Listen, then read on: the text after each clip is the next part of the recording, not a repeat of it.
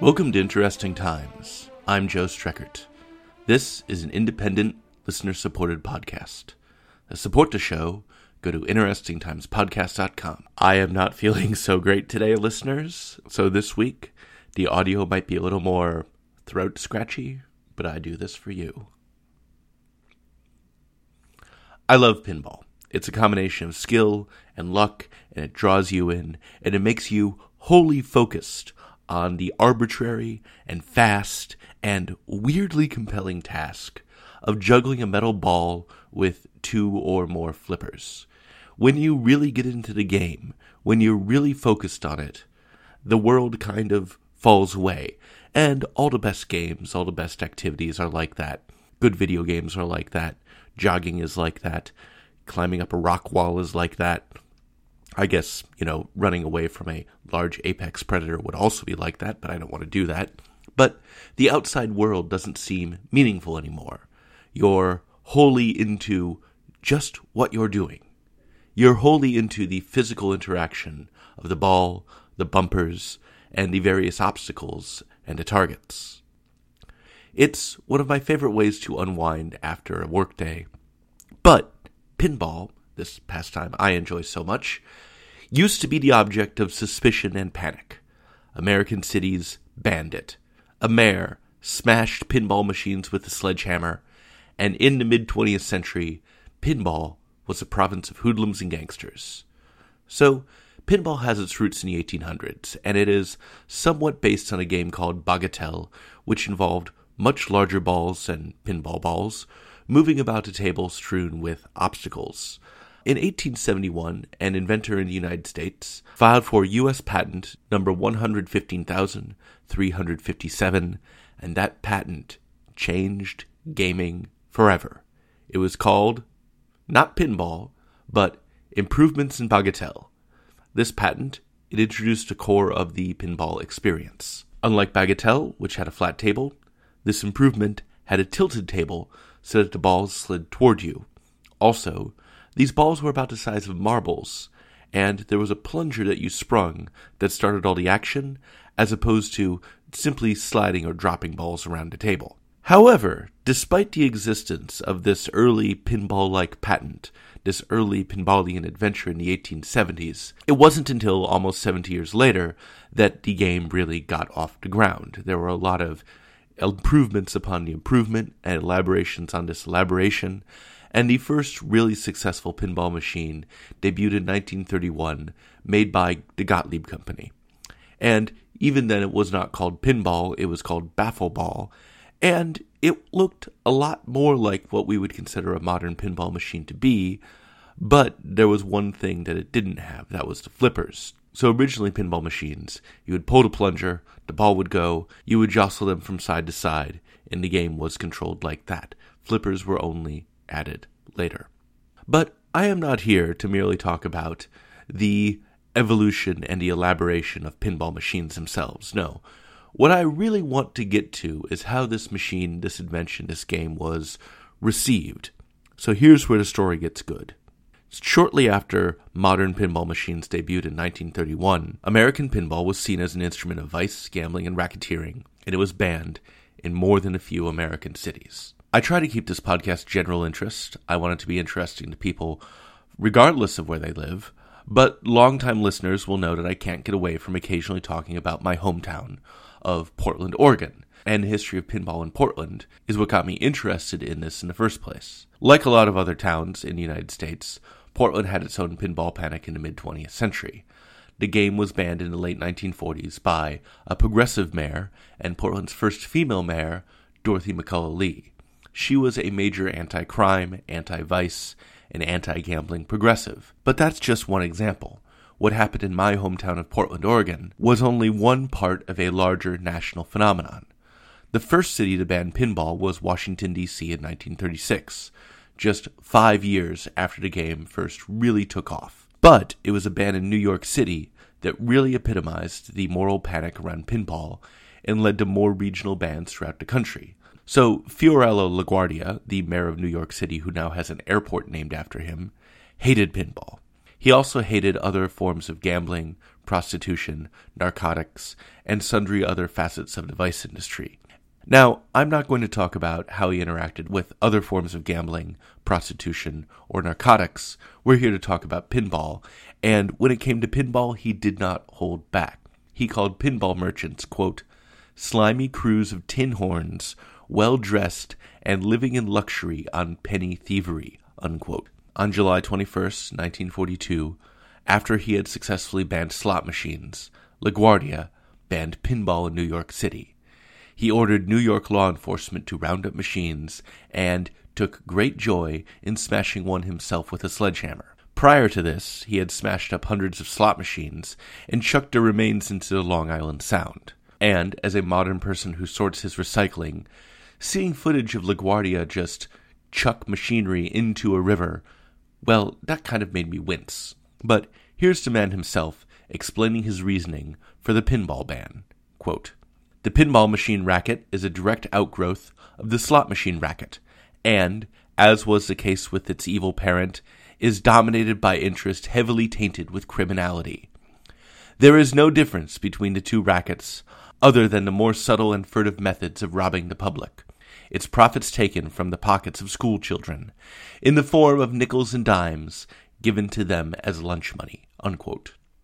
So, that right there is one of the most important mayors that New York City has ever had, saying that pinball is literally stealing children's lunch money.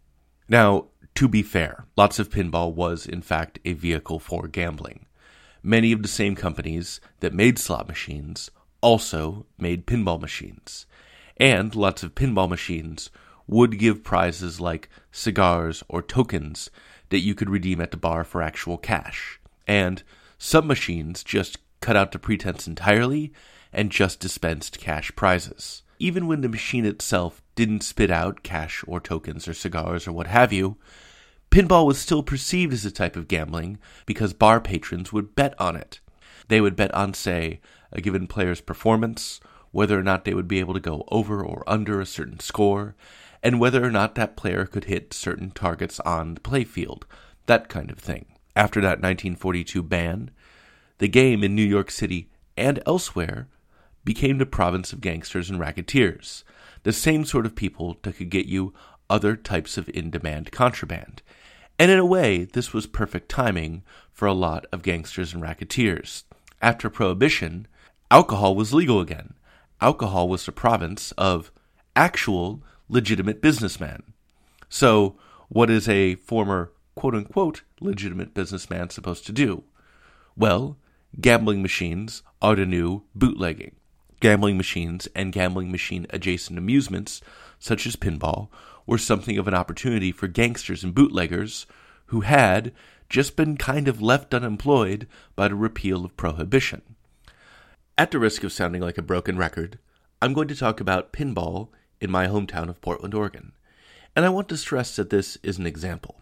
Uh, this is not the be all and end all of pinball criminality in mid 20th century. I am just using my own hometown as one instance where organized racketeering and pinball crossed paths. In 1950s Portland, one of the biggest and most successful racketeers was a guy called Jim Elkins. Jim Elkins was involved with narcotics, probably prostitution, probably also killing people, but one of his biggest revenue streams was coin machines. That included slots, also jukeboxes and vending machines, but one of his biggest revenue streams was pinball. If you wanted any of these kind of illegal machines in your saloon or bar, you would go through him. He was in charge of the maintenance and distribution of a lot of these guys. By the way, Elkins got this job when he started working for the former guy in charge of pinball and coin machines in Portland, a guy called Enlow, by pointing a shotgun at him, saying it was time to retire, and then taking over the man's business. Elkins would eventually become involved in a whole lot of drama. He eventually got into a heated rivalry with the Pacific Northwest Teamsters, started competing with them for who would be involved with what racketeering in what bars and venues, started also competing with them for which designated racketeers would be the ones who are quote unquote officially bribing the cops and other officials, And this all when it and this all came to a head in 1957 with Elkins, Portland's former chief pinball racketeer, and a bunch of city officials getting grilled by a Senate committee looking into organized crime throughout the United States. This whole affair is elaborate and probably not super interesting to people not from Portland. I've previously written about this uh, for the Portland Mercury, and I will link to that article at interestingtimespodcast.com. But I'm talking about this not because I want to talk about Portland gangsters, but because, again, this is one instance of something that was usual. This was typical.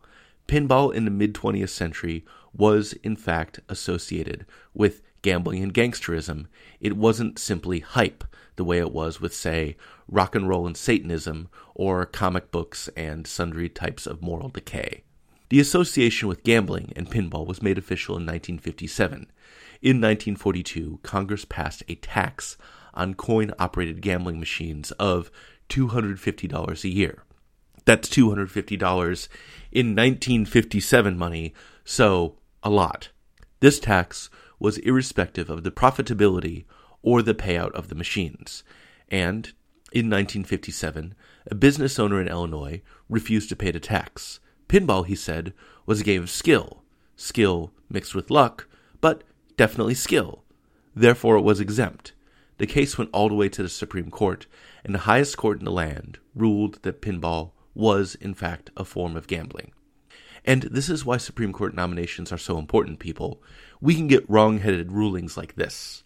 Pinball's reputation changed suddenly and dramatically in 1976 when Roger Sharpe made what is probably the most important shot in the history of the game. New York City was having a hearing about whether or not LaGuardia's old ban would continue. Other cities by that point had legalized pinball, and Sharpe was called in as an expert witness chosen for his skill at pinball, and he was going to prove that it was his skill, not simply luck, that made all the difference. Sharpe had arranged for a demonstration. He would show government officials the ball going where he said it would go. Even that first shot, he said, even that initial pull of the plunger, that was an act of skill, and he'd prove it. He would call his shot. He told them that he'd pull back that plunger and he would launch the ball into the middle lane of the machine on his first try. He was successful. The shot went just as he said it would. And, as a pinball player myself, I can say this can be pretty easy to do on a machine that you've played a lot on and you know all the contours of and all the idiosyncrasies of because every pinball machine is different. But Sharpe did this on a machine he was unfamiliar with. Maybe Roger Sharpe just got really, really lucky, or maybe he was just really that good of a sharpshooter, so to speak. I apologize for nothing. Regardless of whether it was luck or skill, though, Sharpe's shot was persuasive. Pinball was back in New York, and eventually the rest of the United States. The game flourished throughout the 70s and into the 1980s, with new tables making their way into bars and arcades, alongside Pong, Space Invaders, and Donkey Kong. With video games making arcades a phenomenon, pinball flourished. Albeit with the new message, for amusement only, flashing on pinball's new pixelated screens. That message, which totally went over my head when I was a kid in 1980s arcades, was a subtle way to say, do not gamble on this. Sadly, the American arcade has kind of fallen by the wayside, and any more pinball is a niche form of amusement companies like Bally and Gottlieb, once so associated with the games, have gone away. And now there are only two real pinball companies out there. There's Stern, which is pretty well established and has made a lot of machines of varying quality, and Jersey Jack. Jersey Jack is a new company, and it's focused on making uh, very shiny, very eye catching, very high tech, flashy machines that look like nothing that's come before them. Pinball is not a phenomenon anymore but it's also not considered a public menace anymore. I don't think it will ever be what it was in the 1970s and 1980s, but on the upside, it's also never going to be demonized again. And I do think that as long as we have bored people in bars with some spare change in their pocket, or people who want to unwind after work by losing themselves in a string of blinky lights and things that go ping, pinball will probably be around somewhere, and I'll probably be right there in front of the machine. If you are listening right now, it means you have listened to an entire episode of me recording while I'm really not feeling that great. Thank you. I really appreciate that. And if you want to contribute to the well being of me and the podcast, uh, go to interestingtimespodcast.com and sign up for a monthly donation on Patreon. Also, ratings and reviews on iTunes are highly helpful. Uh, go there, give us stars and words, hopefully many stars and glowing words.